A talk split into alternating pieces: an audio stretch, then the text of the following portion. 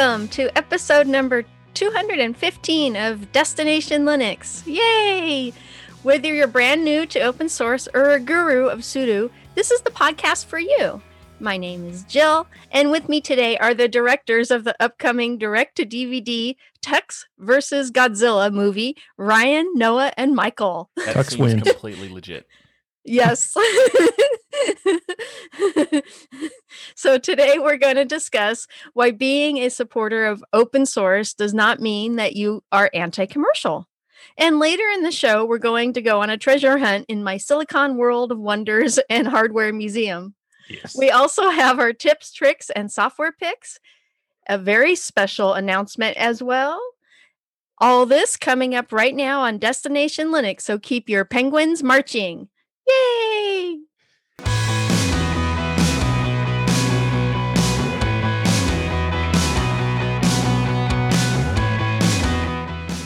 Remember, last week we said we had an exciting announcement to make.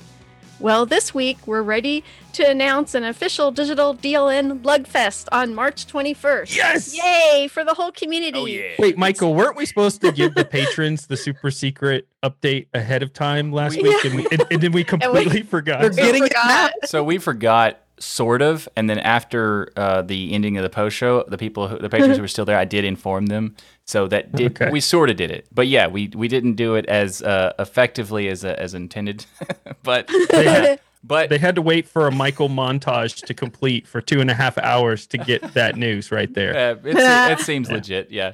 But anyway, it's great because we're doing a DLN community lug fest. So everybody, uh, I'm, I'm, we're gonna, we're actually going to stream it. So I guess it's kind of like a lug cast or something. I don't know.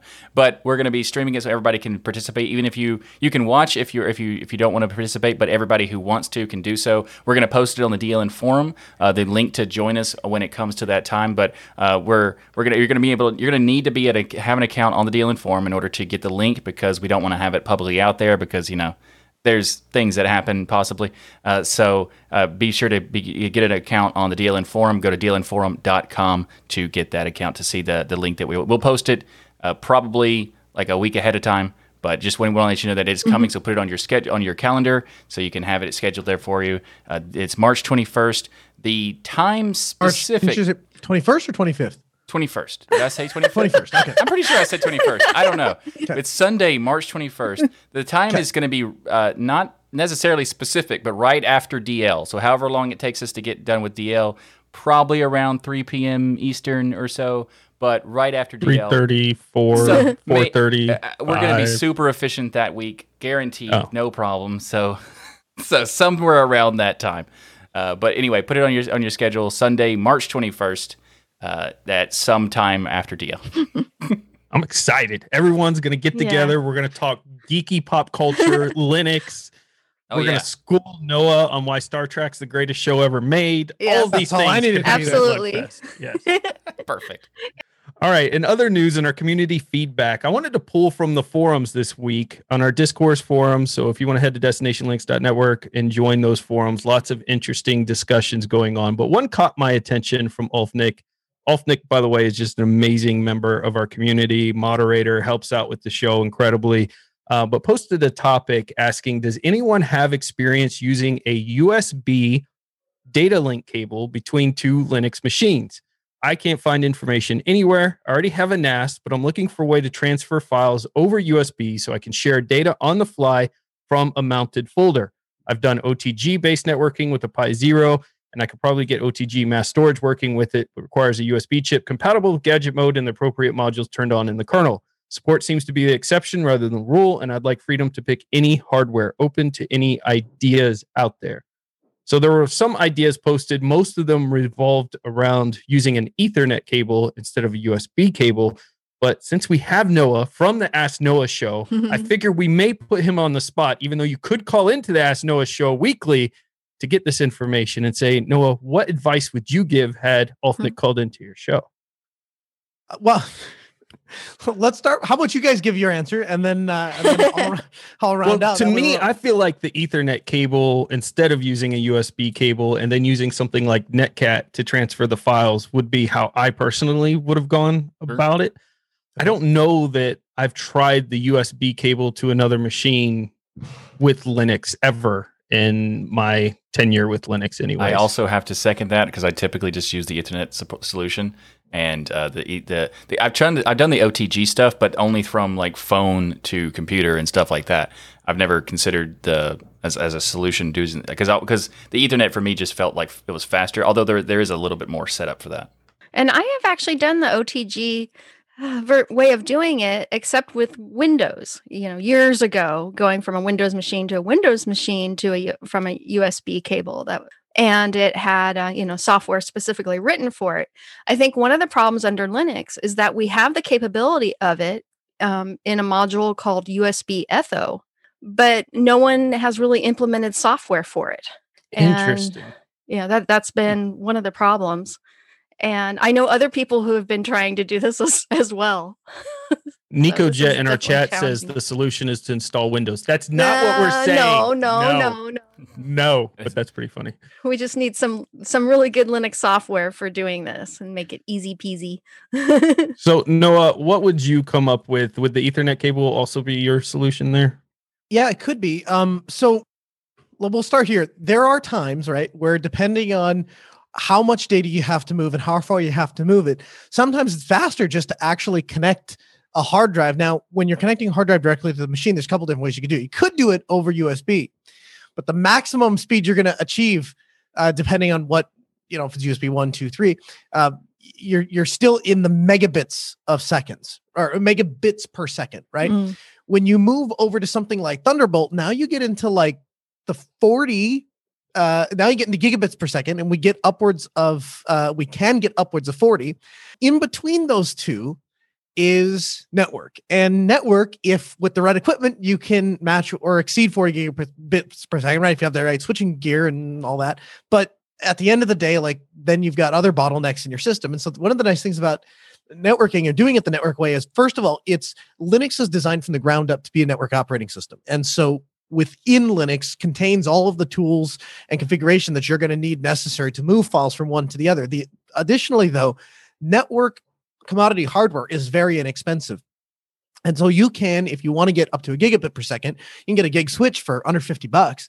And if you want to go even higher than that, there are ways that you can start using either I guess at that point you're back to having some sort of Thunderbolt interface because you have to get to PCI. But you can even get to the point where you're starting to put like SFPs inside of your computer, and you can start running optical or uh, fiber right into your uh, to your computer. And yeah, that's how a lot of cool. people. That's great. So like that's the way we do uh, video editing, for example, over a NAS.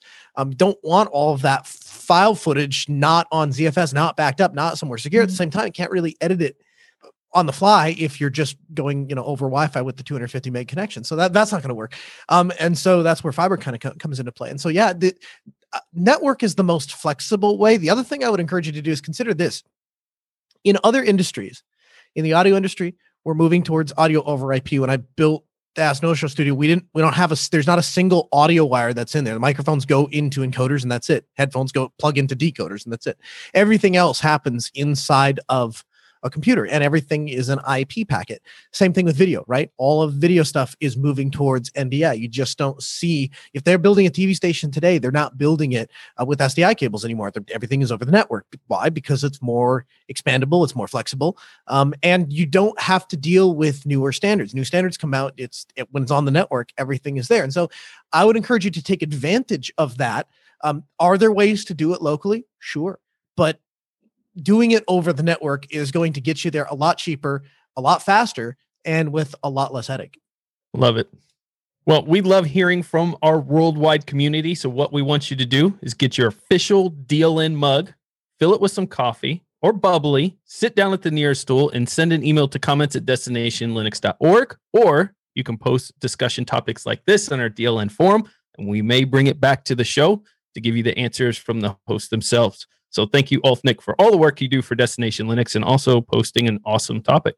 This episode of Destination Linux is brought to you by DigitalOcean. DigitalOcean recently announced a new app platform service, which is a solution to build cloud native apps. With App Platform, you can build, deploy, scale apps and static websites quickly and easily. Simply point your GitHub or GitLab repository towards the app platform and let them do all the heavy lifting. It has support for Node.js, Python, Go, PHP, Ruby, static sites, Docker, and container images. DigitalOcean runs their own app platform at their in their own infrastructure. And that means that your costs are significantly lower than with other products. Plus, they built this new app platform on top of their DigitalOcean Kubernetes, providing a smoother migration path so you can take control of your infrastructure. Now, as a listener of the Destination Linux podcast and a member of the DLN community, you're going to get started for free, better than free, because DigitalOcean is giving you that $100 credit by going to do.co slash DLN. Again, do.co slash DLN to get started with that free $100 credit on DigitalOcean's new app app platform. And of course, a huge thanks to DigitalOcean for sponsoring this episode of Destination Linux. And there's a, there's a topic I wanted to, to discuss on the show today. I know this will be potentially controversial, but I think the subject needs to be brought out in the open. So first of all, let's. I just want to say that one of the things I love the most about the ecosystem we all are passionate about is the open source nature of it. Open source is a fundamental building block of the awesomeness that is Linux. Um, you know, however, I've noticed that a bit of a weird contradiction shared by some people in a variety of places. Uh, there's some places you might find a sentiment that it needs a bit of an exploring. Like, for example, you know, some parts of the community think that open source equals anti-commercialism, and to me, I think this is kind of an issue. So while open source is a very big thing, not just about Linux, I wanted to give an example to illustrate the parts where uh, commercial entities have contributed to the Linux kernel, uh, just as an example to explain like why uh, commercialism is not necessarily a negative in the course in the case of open source. So of course companies like Red Hat and SUSE have contributed to the kernel, but also there's companies like Intel, AMD, Huawei, Linaro and even Google and Facebook have contributed. Did we have to bring them into the example? I didn't Did have, have to, and I, it, it, felt like it was kind of like they have done a lot of contributions to. They have stuff yes. like even Btrfs and things like that. There's there's been a lot of there, but it's just to say that I think that you know open open source is a very fundamental thing that is very important to Linux and also just in general to business and these days just software because it is it is that it is becoming that important. Uh, but also, I think that there's a lot of, you know, there's a, there's a, a, significant amount of people who are looking at open source and commercialism as being like polar opposites, and I, I don't think that they they necessarily are. I mean, there's not not to say that commercialism is always fantastic, but I think that there is a lot of places where the open source concept has been benefited greatly from it. No, I, I, agree. I think it's important that we recognize that fact. And I'm not sure everybody understands how much of a contribution these commercial entities give to something as an example of open source that's a big part of open source is the linux kernel itself you know people like red hat contributing over 14% of the kernel code for some of these updates facebook 7.9% uh, of the code uh, for maintaining and gatekeeping and these type of things as well which without that we would be losing critical functionality i know every time i see a new kernel release i get geek squeals sometimes when I see who contributed that kernel release, it's something really awesome, and the company is not something company that I particularly like their commercial offerings that they have, like a Facebook, for instance. But I can still stop and appreciate the fact that without that contribution, right, without taking those resources that company used to create that, software wouldn't be as far ahead as it is today. And I have to think historically, you know, an abridged version in, in my world, anyways, or view of Linux in the four years that I've been in it is open source software even four years ago when i started was just kind of starting to be taken seriously by companies but it really had a stigma around it where companies were not quite yet ready to move i didn't feel like towards that open source model because number one they don't control the code and they don't they didn't really understand how it worked or how it contributed. I'm talking about big giant companies as a whole. There are obviously examples in there where companies were still using it in big ways but now in industries all across you just hear news every day of how they're adopting open source. They're able to evolve and kind of say hey we need to switch from this idea that open source can't be secure it can't be scalable it you know it's just regular contributors so you can't really trust it we don't control the code so now we're going to be at risk of some other company coming and taking it away and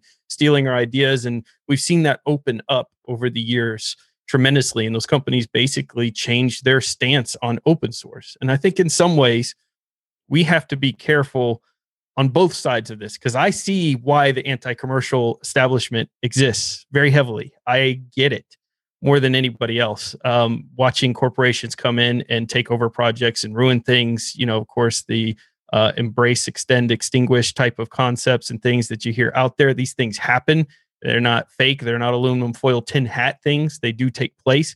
So to me, I see both sides of this argument. I see that these companies come in and they make huge contributions. You really couldn't have scaled easily to this level without them. Some of these projects probably wouldn't exist without them. But I also see the other side that we have to be very careful to have a strong governance of this commercial software or company engagement to make sure that we're sticking to our standards.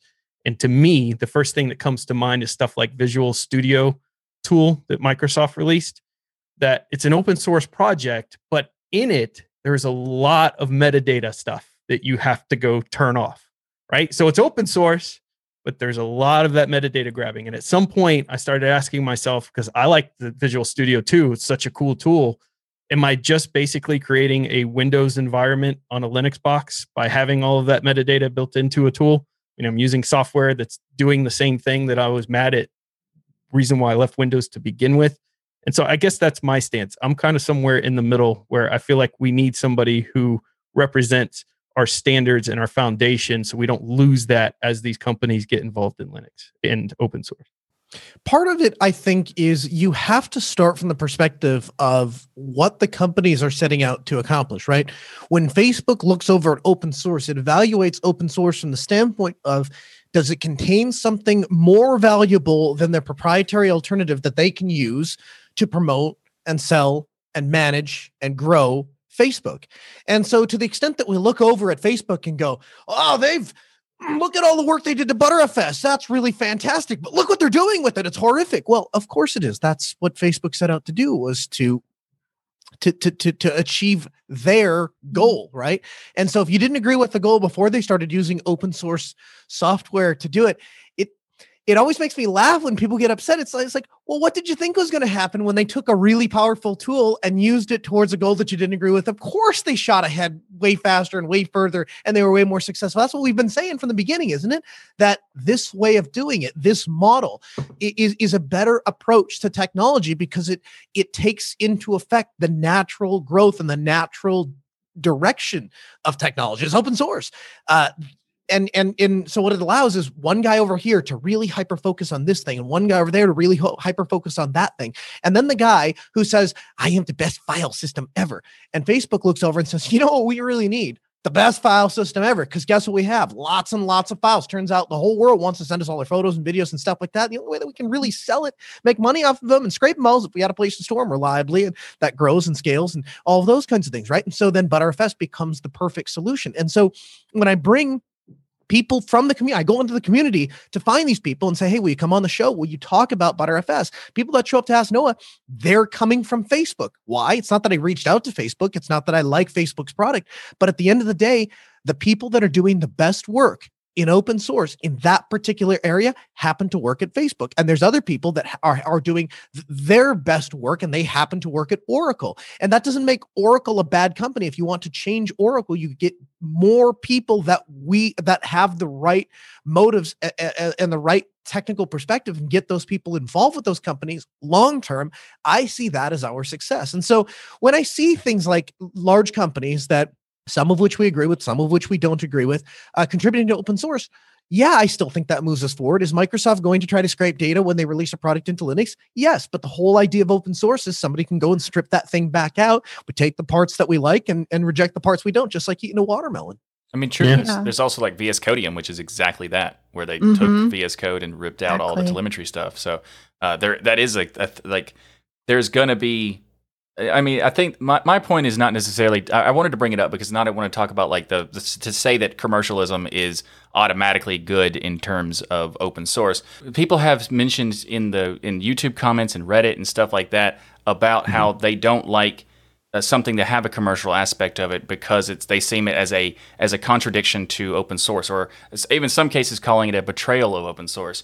And I wanted to bring this topic into the discussion because I think that there's uh, there's definitely a, a there's there's going to be a negative to you know the, the, open source aspect because it means that anybody can be involved and that means that people who are bad actors could be involved too but it also means that the commercial aspect of these the software allows these the, the sustainability of that software to be there. And I think that's the bigger, the biggest factor of like, for example, freemium model. You know, there's the free, people look mm-hmm. at the mm-hmm. freemium model being as like a aha gotcha, and I think that the freemium model is a great example of a, a structure that allows you to have open source uh, software, but also have a an incentive to pay for that software. Because if there's a lot of people who look at it as well, since it's free, I don't have to pay for it, and therefore I won't. And I think that that is a, a I think that's a very valid point there with the freemium model stuff because it, it is something you see come up a lot. But the problem with even a paid solution is or or a donation system is all of the back end stuff. Nobody's going to think about, may not even know about back end processes that somebody's contributing code to. And if you don't have a corporate interest or somebody who's funding, paying them to do this work, the likelihood of them getting a donation for back end stuff that you don't even know probably is running in the back of Linux, but is a very important, critical part of it. Uh, to be able to fund their work, to be able to get things to move forward, you need to have these commercial entities involved. I think the point we're all making is that you still need to make sure that there's governance. And, and the VS Code example is a perfect way of how we kind of govern ourselves, right? If we don't like something that we're doing, we go and we create, fork it, and create our own kind of open source model out there. But I also think we need to, because I've seen the comments too, when somebody goes and they take an open source project that they've been maintaining by themselves without corporate backing and then decide to change their platform, they charge for it. A lot of people get up in arms over that. And to me, I think it's perfectly acceptable and should be fine with people to say, hey, yes, while I love the freemium model because it helps close the digital divide, that's what makes something about Linux so beautiful that person who wrote that code, who works on that, who spends their time on it, wants to charge ten dollars for it, let them. And I don't think that should mm-hmm. be discouraged. Yeah, I don't. Yeah, I, I, I yeah, and I, I guess I don't. Uh, what other way do you fund? Yeah, the existence of those products. Exactly. You know, either you do it yourself, yeah. you sell your, you you let them use your data to, or in your privacy, to get to fund it, or you pay for it. Yeah, no, I, I agree 100%. I mean, yeah. people need to think about it. They're donating their time, they're taking time away from their families, they're taking time away from other things they could be doing to build this stuff. If they want to mm. fund it in some unique way, let them and let's not discourage them from that. I think that if you want to keep commercial interests out, then you also have to allow people to make a living off of this stuff too. If if you yeah. want the mm-hmm. involvement to be balanced between the commercial and the independent, then the independents have to have a way to make a living mm-hmm. as well. And I think the donation yeah. is a great thing, but not is something that is not long term or scalable or anything like that. I think, and I, I guess I'm, what I'm saying is kind of like the freemium model is is something I, I want other pro- more projects to adopt because I think there's a lot of there's a lot of projects I use that if the, if they, they it gives me an example of what they want their software to be charged for, and it's it's you know if someone says I can give them ten dollars once a year or something, great. But if they are willing to um, you know have a premium structure, they could you know more sustain that by saying, "Here's some extra features I'll give you for this price." And I and most of the time when I mm-hmm. see that, it's like, "Okay, great, I do want those features, and I'm happy to give you money for that." So I think that that's just an issue where the open source uh, pro- ecosystem kind of has this this kind of like a, a a polar opposite structure of some parts of the open source community are you know, lo- looking at open source should give them the like entitlement of it being free, and then they're anti the commercial aspect. Whereas the, uh, the, the the real structure of open source is that it can be free for those who need it to be, and I think that's what makes it beautiful. And I think that, that if we look at it as a take advantage of the situation, means that that situation may not last very long. So there's this interesting. Uh, uh, I have a video releasing either today or tomorrow about Onion Share, and the work that went into this next release of Onion Share is incredible. The guy who does this is Micah Lee. I hope I pronounce it correctly. Who creates this, right? And one of the things I mentioned in the video is there's nowhere for me to donate because when I see projects like this that go from great to absolutely amazing, I want I want to give money to that project. I want to help support it.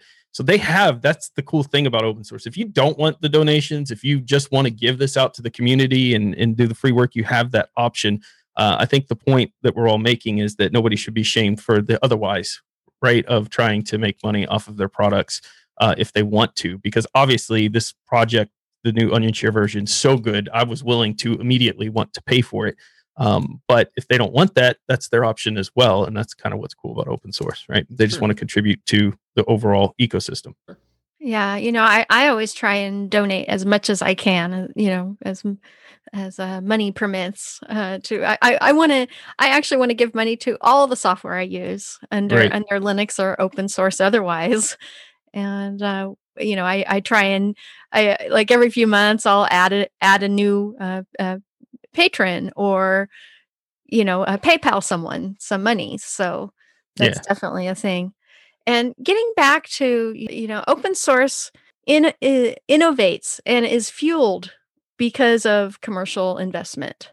It it really is. Everyone was a little upset when Microsoft acquired GitHub. And to tell the truth, since Microsoft acquired GitHub, it, we've had even more development on that on that platform and more software has became available. And also, So, even I- GitHubs themselves said that they weren't acquired by someone; it was going to end and gonna going be to open source. die Yeah. exactly that cr- you know microsoft the commercial enti- entity saved uh, one of our largest repositories of open source software But you have a competitor out there, right? GitLab, and people Yes, get upset when. GitLab changed their policy to say, "Hey, you know, unless you can prove you're an open source project or something like that, we're going to charge for the the small package." You can't get upset over that. They have to make a living. They have to Yeah. pay people to develop this stuff. Believe it or not, people don't just come in and do it all for free. So we can't have both sides of it. And I love your model, Jill, and, and a lot of us do the same thing where we try to donate to the software. But I think there's Mhm. millions of lines of code. There are so many different packages and things that happen in the boot up process and stuff that people contribute to that we're not aware of that you can't. That model of donation is awesome and everybody should keep doing that. But it doesn't necessarily cover the full gamut of open source, right? It's Yeah. not going to fund everything by itself.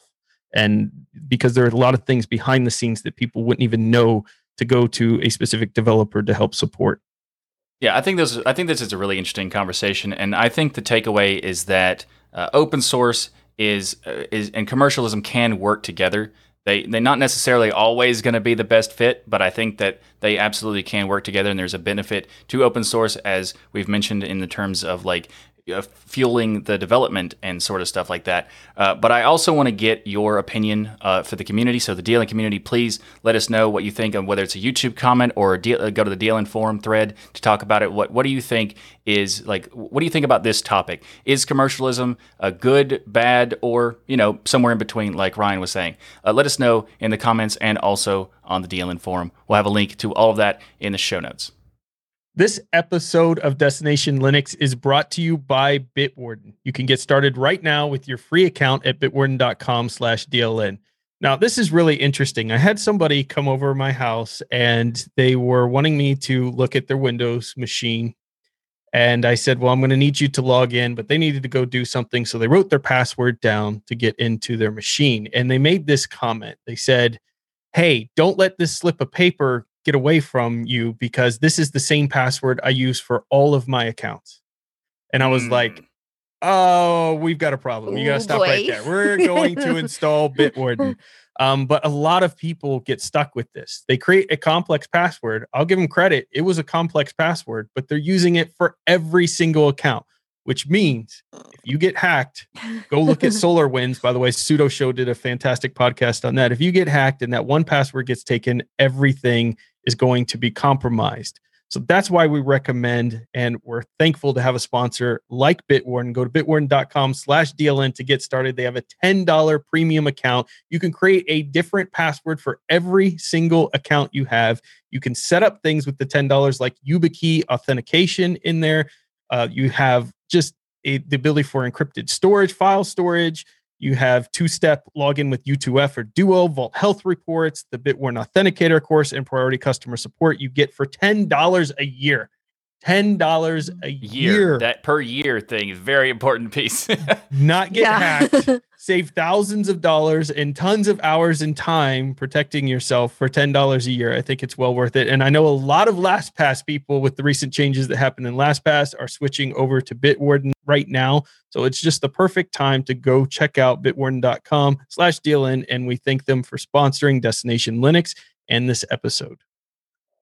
All right. So now for a topic that gets everybody excited. Every time we do a new Yes. show, they're like, Can you please bring back Jill's treasure hunt? Can we have another episode of Jill's treasure? When's Jill's treasure hunt coming back? We get it. You like Jill. That's why we brought her on the show. Um, so it's time to bring the treasure hunt back in this episode. Jill, we haven't started the business yet. We're not selling tickets to your museum. So this is freemium for everybody. Take us into your museum. What kind of cool treasures do you have to show us today?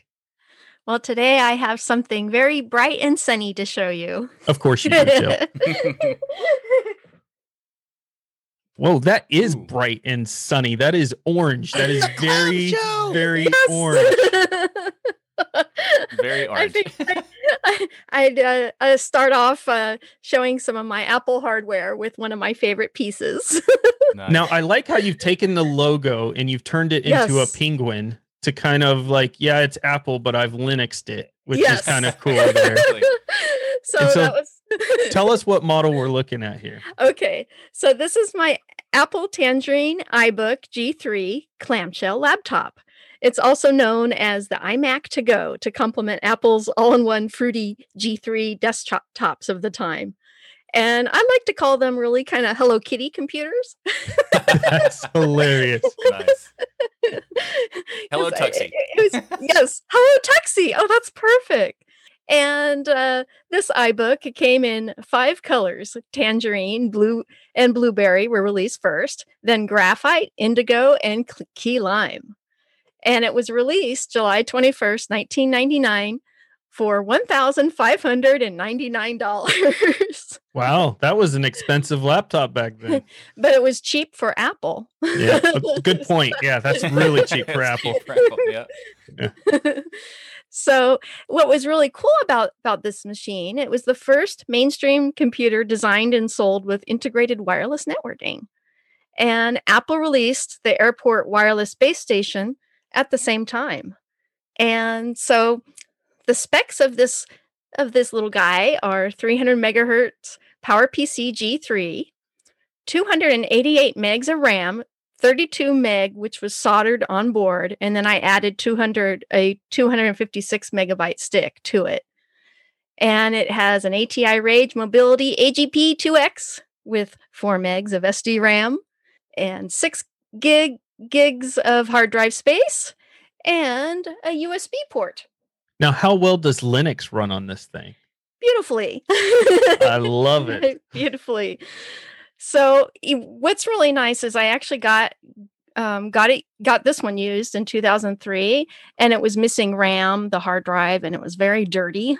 And i cleaned it up inside and out and made it look like new happy and now it has linux on it so i'm it is running and you can see i have to have it plugged in because the battery is not But good what's anymore. amazing is this is a this is a snapshot in history when Apple actually made a product that was repairable. I Right. heard you were able to swap out the hard drive. You were able to add a stick of RAM, even though a portion of it was soldered on. You were actually able to repair the device. Amazing, Yes. amazing. Yeah. Yeah, they're they're just really flexible machines and one of Apple's first very flexible machines. So Yeah. now I'm going to open it up and show you what's on here.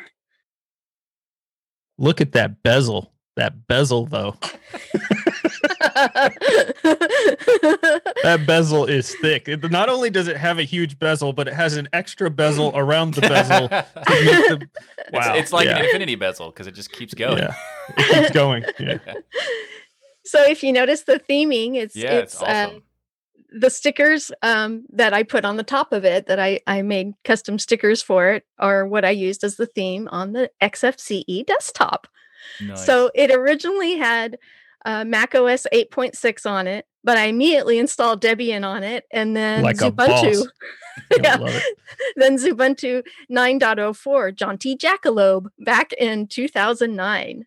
And I actually um, brought it into my classroom and showed my students y- y- who had, you know, some of these machines at the time how to put Linux on it and um, do artwork on it with the GIMP and even Nice. doing some animation with the GIMP. I love that wallpaper. It matches. Do you match your wallpapers to the Yes. outs? Of course you do. Of course you do. of course you do. Everything is so happy in your world, Jill. I just I love the wallpaper. It's a cute little I don't know penguin. um, yes, it's with the an baby text. yeah baby tux in there. Uh, it it almost looks like it's not real. It fits so Yeah. well with the Yeah. whole theme. perfect. Like it, it blends well with the, with the tangerine uh, peel as well, and it has like Yeah. this. Uh, the, it looks like the apple leaves on top of the the penguin. Yes. yes. And so, like we talked about last week, I like to customize my window managers with my own theming and often color coordinate the theming of my desktop with the colors and look and feel of the computer. Now is that a rollerball mouse at the top, or what is Uh, that at no, the a top there? speaker. That's Yeah. the speaker. Okay, It's a and let me see how the size of the trackpad. Look at that. Yeah. So they still it's actually pretty good track. put a bigger trackpad in than most PCs do. So back Yeah. then, congratulations on that, Apple. And the keyboard, how is it to type on? Very nice. Actually, I this is one of my favorite keyboards of all my Apple uh, computers. Very it's very nice. It, it fits my hands really well, and uh, but it's got also has you know USB and Ethernet and Oh, for the kids, this is back when Apple put ports on their laptops. Yes. this is what they, when they knew port, what ports were. Yeah. Ethernet, dial up, and it even has a CD-ROM in it. And that I used to use this to play CDs at night. It was uh, it was uh, on by- on my nightstand. It's what I used to use uh, to listen to music at night before I went to bed. My favorite thing about your museum, Jill, is that you actually use this tech. You can tell that this tech actually gets use after all of these years instead of sitting there unplugged in, collecting dust, and just be like, yeah, this is this piece, and I don't ever do anything with it. Like you use Yeah. this stuff, and that's so cool to me. I It's love still viable today. Yeah, I mean, I did some some of our show notes on it, so. Absolutely amazing. I love that. And uh, the sad thing is, it, it is actually getting harder to find Linux distros that support the PowerPC 32-bit architecture. But don't don't fret. We have a, uh, some new distros in town. One is Mint PPC and Adélie Linux. There's Void Linux, and you can compile Gentoo Linux on on it, and or to go with the tried and true Debian PPC Yeah, So there you go. they are still available. Now, this one was Ubuntu. You know, Ubuntu has stopped support for the Power P- PC uh, platform. But you have no- Debian on it now, which hasn't Yeah. stopped support, correct? Correct. Yes. Nice. nice. Well, now I want one. I don't know why, but it's so adorable that I, I kind of want one. That is pretty cool. So you, Seeing gotta that get- Yeah. thing. you also got to collect the set. You get all the different colors and everything. yes. And and I actually do um, have one other one that was pretty damaged that I need to fix up. It's the Indigo one. so I, that's definitely a project for the future. I, I just Well- I love it. I When want you all the colors. Treasures. Yeah, yeah, all the colors. Yeah, I, I just I love it when you you- we do the treasure hunt because you you you show us something that is just a really fun. Uh, pro, uh, uh, piece of uh, history when it comes to technology, and while I mean there may, be people who are not like interested in Mac, I think that this is a fantastic example of when it was fun to have like the Apple stuff. Like they also like reminds me of the um, I forgot what they called it, but the like the, the the same era of the desktops they had where they were also super colorful and that sort of thing. iMacs. Yeah, the the- iMacs. The iMacs at that point, that that era. Uh, uh, those are it's it's such Mm-hmm. a it's it's a great part of the of the history of technology. Whether you're a fan of Apple or not, it is Yeah. still uh, a very interesting thing. So thank you very much for bringing it to the show. I, I think I.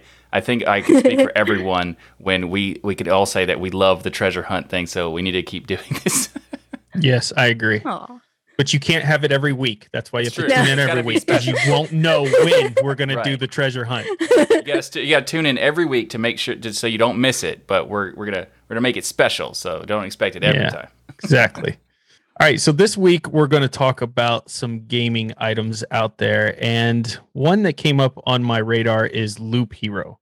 So Loop Hero is a roguelike pixel animated automated turn-based combat strategy game. Did you get all that? That's a, that blends the say. best parts of RPGs, base building sims, and loot collecting games, which I love. I love my sweet loot in a fantastic experience that's native, of course, to the Linux platform. I don't know. I, I should just start with this. Uh, Jill, have you played Loop Hero yet? Have you checked this one out? Uh, not not yet, but um, I actually definitely uh, want want to. I'm really looking forward to to playing it. I love. I'm, I'm the- the shocked pixel you the haven't graphics. played first it. time Yeah. she's ever answered. It's the first time, literally. yeah. I mean, I, I was like a give me, like Jill, tell us about the game. I'm sure you've played it, but these pixelated games. What's interesting is we have uh, GameSphere coming out where uh, I'm joining with Matt to do the first episode where Matt's hosting GameSphere, and we are doing a pixelated game like this, but in the cyberpunk world.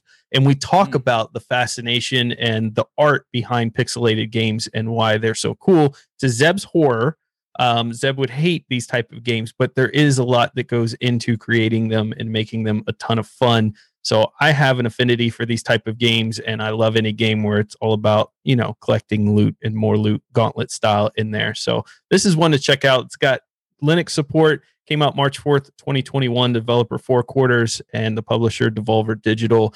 Looks like a pretty cool game to go check out. Yeah, Devolver does some of my favorite games, including Serious Sam and the Talos Principle. Nice. So That's some I big am cred looking, right there. Yeah. Yeah, because their games are some of the my favorites and the best. So I am really looking forward to playing this.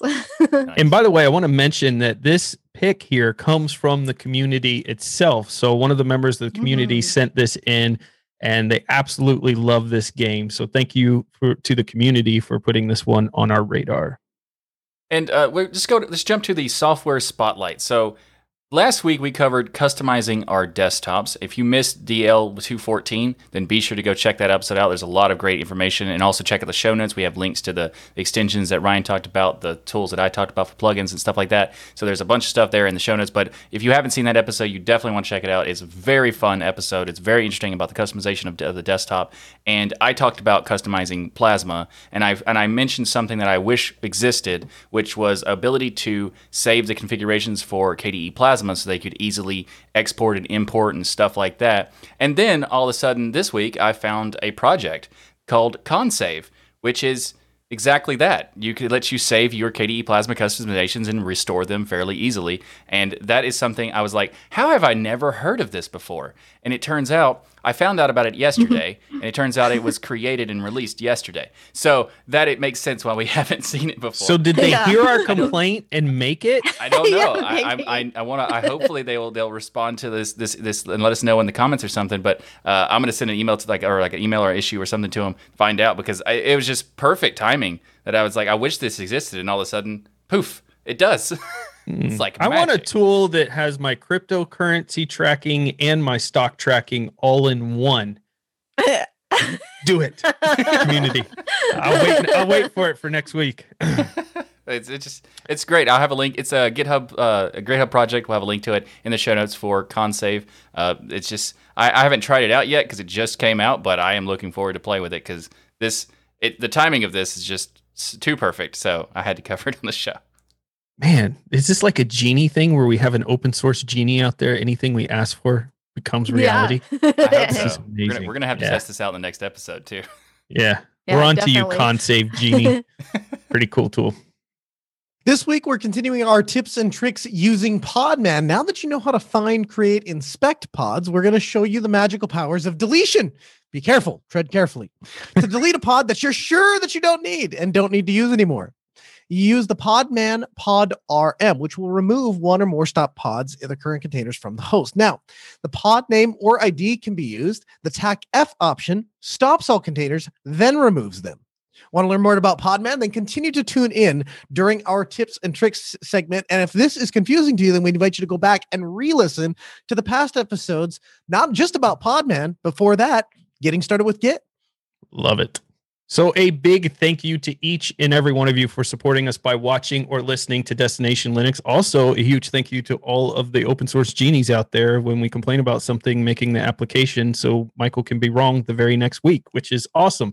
And if you want more DL, Become a patron like all of these beautiful faces here with us right now and get a bunch of perks like unedited versions of the show, VIP access to events, live recordings of Destination Linux. You get to come hang out with the crew, the patron only chat afterwards, and they get to be in our gigantic 50,000 square foot virtual studio every single week. Right, the massive stadium of recordings and stuff. And just to be Yeah. just to be clear, I wasn't wrong at the time. I became wrong after the project was made. I feel like they So- made you wrong retroactively. Well, actually, I wasn't Wrong. even wrong technically. They were just saying, "Oh, you you are right. There is this thing that needs to be done," and then therefore it was done. You know, that's how I'm going to look at it. Don't battle our open source genie. In addition, every week on Sunday at 1 p.m. Eastern, we're now live at DLNlive.com. The best part, everyone is invited to watch recordings of Destination Linux each week. We can't wait to see you in the chat. And also go to the DLN store at dlnstore.com where you can pick up some swag like t-shirts, hoodies, mugs, stickers, and so much more. You can check it out all at dlnstore.com. We have so many amazing shows here on the Destination Linux network. We have the Sudo Show, which recently covered the massive SolarWinds at- hack, so make sure you don't miss that episode. The Ask Noah Show, This Week in Linux, the DasGeek Channel, DLN Extend, Hardware Addicts, and get your game on with our latest show, GameSphere. So go to destinationlinux.network and subscribe to all these shows to keep those penguins marching and the full Monty of Linux and open source awesome sauce. Everybody, have a great week. And remember that the journey itself is just as important as the destination. Thanks, everybody. See you next week. There we go. We needed that more pronounced. I, goodbye. I did it. You guys just didn't hear It It was a little quiet. No, I heard it. It Little was just quiet. Yeah, I wanted the. I needed the because uh, I don't You- feel like the you need show's full over. s- You need more Yeah. emphasis. That's what. Come on. There we go. Perfect. Thank you. Thank you. Thank you. Hey, we're kind of early. We ended early. Yeah. Yeah.